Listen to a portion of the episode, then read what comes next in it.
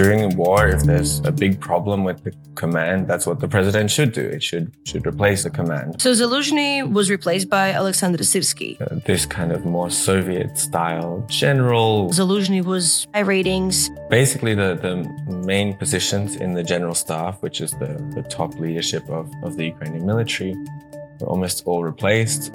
I think part of Zelensky's logic was to have this kind of meritocratic rotation where people who showed themselves to be really competent brigade commanders on the ground, that they could have some upward mobility. Hello, everyone, and welcome to This Week in Ukraine, a show where the newsroom of the Kyiv Independent dives into Ukraine's biggest events of the week and explains them in just under 30 minutes. I'm your host, Masha Lavrova.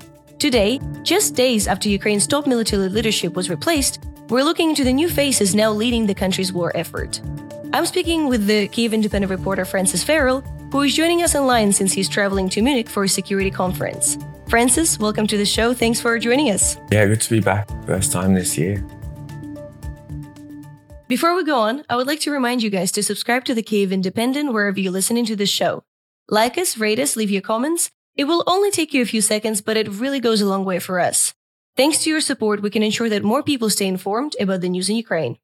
Francis, I'm sure you'll agree that most important news stories this week and the previous week are those concerning the news appointees within the top military leadership.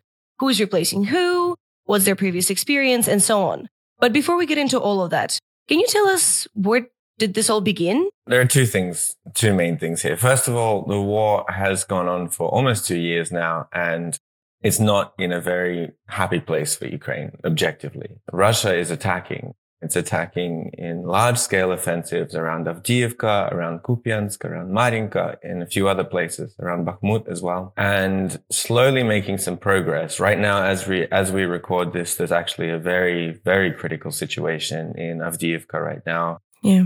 The city has been basically cut in half by, by Russian forces. Ukraine sending its third assault brigade in and who knows what will happen there, but it's, it's tough. But perhaps even more dangerously for Ukraine, we have all this news uh, from abroad, especially from the Congress, about uh, you know, military uh, aid being blocked by by the Republicans to Ukraine. And I was on the front line just about a week or two ago, working with uh, some of the artillery crews using these uh, NATO artillery shells, and they were already using their reserves. They were slowly running out. They were forced to make very difficult decisions about when to shoot and when not to shoot and how much to shoot. And so these two things together paint a pretty uh, bleak portrait of the war. So that potentially already raises the question of maybe some changes are required to, to do things better on the Ukrainian side. As tension slowly built, at first there was all denial, um, but uh, eventually we got this leaked news that Zelensky had uh, basically requested Zaluzhny to step down on his own, uh, but Zaluzhny refused and everyone attacked the world's most reputable journalist internationally and Ukraine for reporting this, but, and saying that it was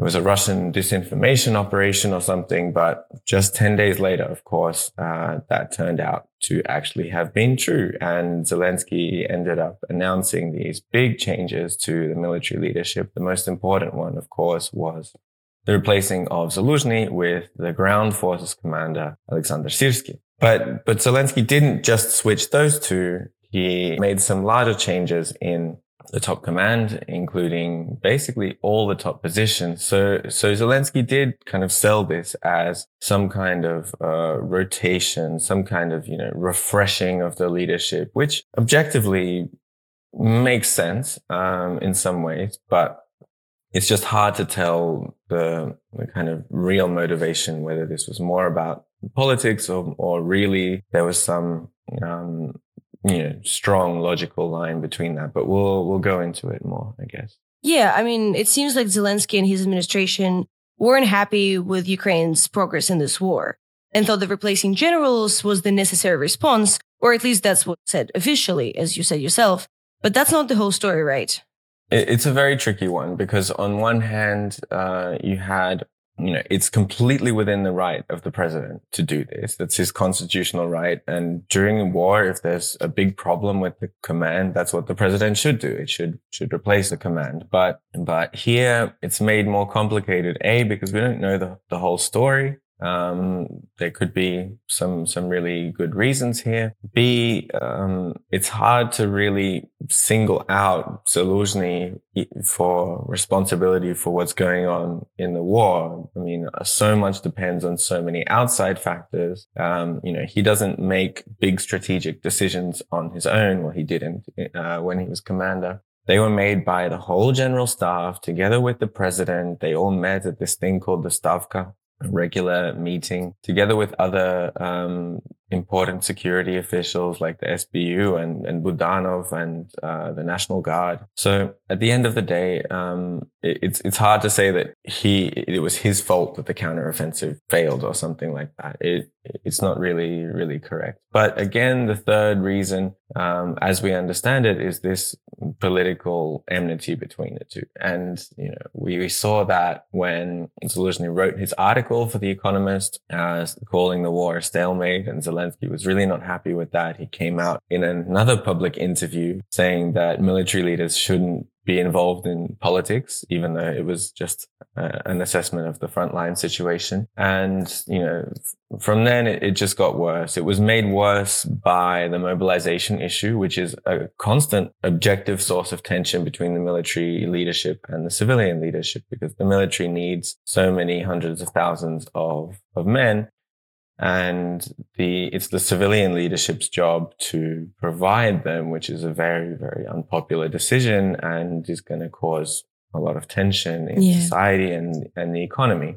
So uh, things weren't going going so well, and yeah, I mean sources, unnamed sources, often claim that Zelensky saw uh, basically a political threat in in the figure of Zaluzhny, which is a bit strange on one hand and not really correct in times of war when elections are cancelled anyway and people shouldn't be dealing with internal politics. But you know, people do have their eye on one eye on on their approval ratings around this time, and there was a uh, an opinion poll that came out in September in December. Yeah, I remember that. Where they they included Zelensky for the first time and he had 88%, whereas Zelensky was on the decline and at 62%. Whether or not it was really all political or there were some other really genuine reasons, it is really important that the president civilian leadership of the country who also holds the title of supreme commander in chief and the actual commander in chief. They, they need to get along. They need to be able to work together. So zaluzhny was replaced by alexander syrsky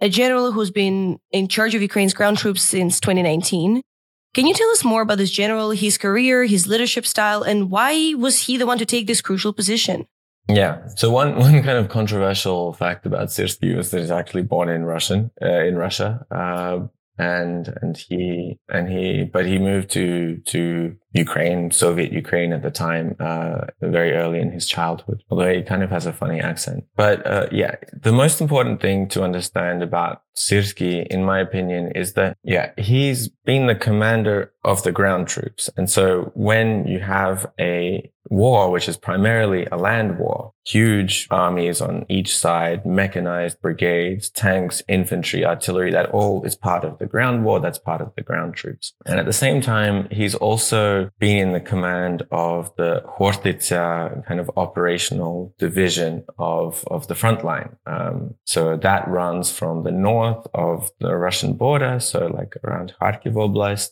through Kupiansk, uh, down past Liman, and then Bakhmut, and then finishing just south of Bakhmut, and then another another kind of operational area starts, which goes through Avdiivka, Vuhledar, and the southern front line. That's a separate one. It was responsible for maybe the most important battle of the war, the the defeat of Russia outside Kiev um, and and northern Ukraine. Um, also um, for masterminding and and executing the counteroffensive in Kharkiv, which I think blew everyone away with with how effective it was. And then we have Bakhmut, um, and so with Bakhmut, that's when he starts to become more controversial. Mm. Uh, he, he has this reputation, maybe of, of being this kind of more Soviet style general with, you know, potentially less of a kind of regard for the importance of the lives of ordinary men, you know, making decisions uh, to to hold the line here at all costs or to assault this position at all costs. But it's worth understanding at the same time that when you're dealing with the military and you're dealing with uh, commanders and soldiers from all different ranks, like they have their own section of of what they can see and what they're responsible for potentially. Whereas um, at the very top, the very top high commanders um, in the general staff, they're making strategic decisions um, that don't refer to you know, the the tactical level, but they need to kind of encompass the the war as a whole. And so I remember this was the very first episode we ever shot uh, on this podcast, which was about the decision to stay in Bakhmut, even when it was almost surrounded. Um, you know, the Russians were firing yeah. on the only road that could go in. And Syrsky decided, well, Syrsky together with Zaluzhny and, and Zelensky, he didn't do it on his own. Um, they decided to stay in Bakhmut. On one hand, that was, you know, holding it for several months more was costly, very costly for, for Ukrainian forces. On the other hand, people often forget that it was that decision which basically bled out the forces of uh, Wagner, mm-hmm. the mercenary group, which was the only and really effective uh, attacking assault force in, in the Russian military. So I don't want to make a final decision on that. Um, some people have defended him, some people have attacked him, and and it's impossible it's impossible to say. But it's worth remembering that this broader idea of responsibilities is a strange one when everyone is working together in a, in a team. Zelensky, Zaluzhny, and, and Syrsky, and no one person can just decide everything on their own. Yeah, I mean it's tricky position to be in. It's, you know, you're literally making decisions on many people's lives. And we, as you said yourself, Zaluzhny was basically the most loved official in the country with really high ratings.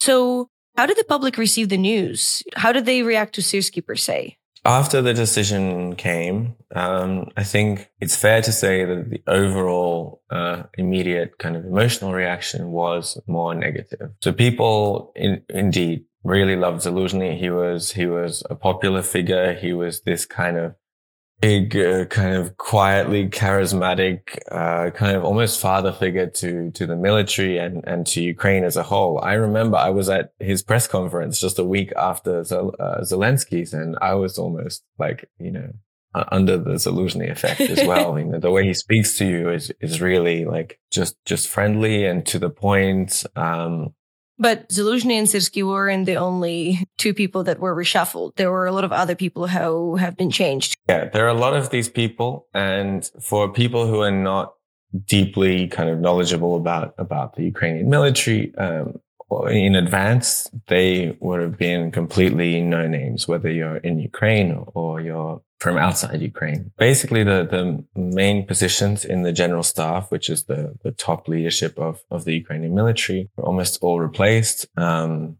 it's worth remembering here that uh, part of the logic behind these changes uh, was that, and this is straight out of Zelensky's mouth. Mm-hmm. He wanted to have a basically a more streamlined uh, transfer, a kind of rotation, not only of personnel, but of experience and ideas between the very top command and the front line. So if you can just imagine, you have the basic unit of the Ukrainian army, which is the brigade, which is several thousand people, and they're moved to different parts on the front line. Sometimes they're split up, but you know, those brigade commanders and, sometimes even the battalion commanders underneath them, those are the ones who are really going to have a good idea of, of that area and what's going on there and what the, like the key problems are. Uh, whereas someone in the very, very top, they're busy with these really tricky strategic decisions decisions and they just might not get the most important information filtered up to them all the time about about kind of ongoing issues that could be fixed from from their level. Um,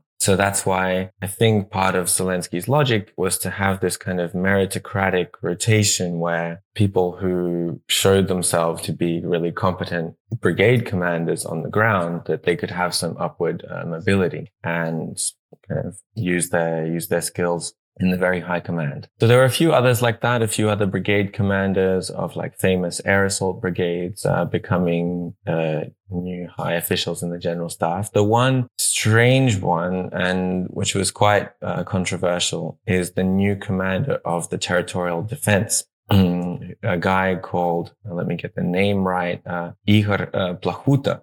Um, he was involved in dispersal of peaceful protests during Euromaidan in 2014, right? Yeah. So, I mean, not to get too deep into this guy, but he he was uh, the head of one of the main training centers in in the Ukrainian military called Desna back in the early 2000s, back in a time when the Ukrainian military was still pretty Soviet and um, had a lot of issues.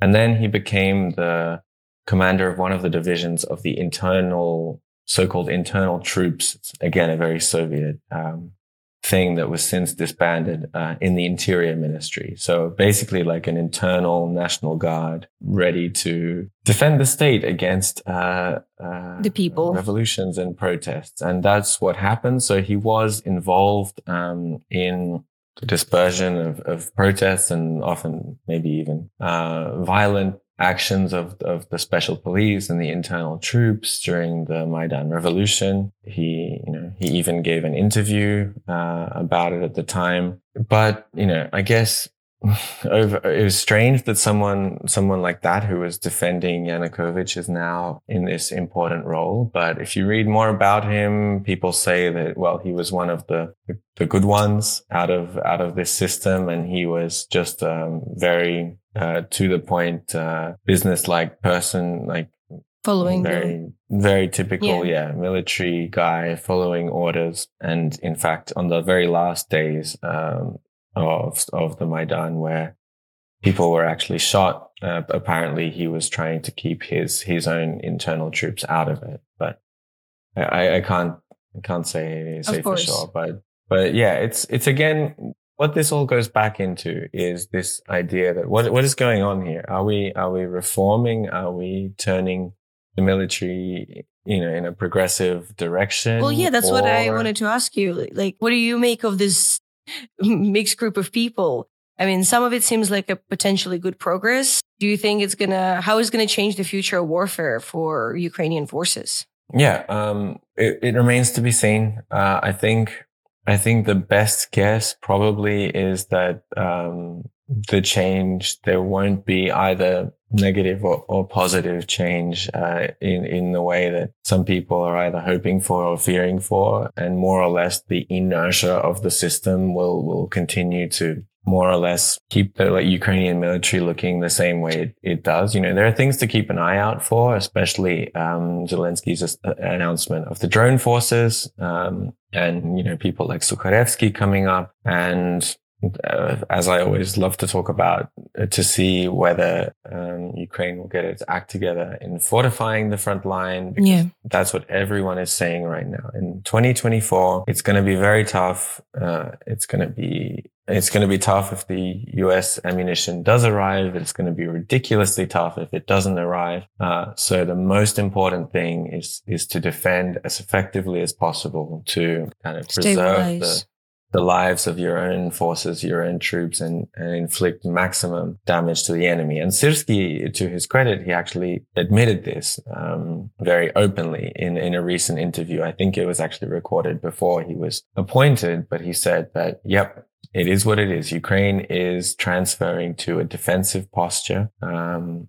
and they they need to fortify and they need to get the upper hand in the drone war. So these are the things we're going to keep an eye on. Um, you know, this new leadership is is probably since Zelensky appointed them.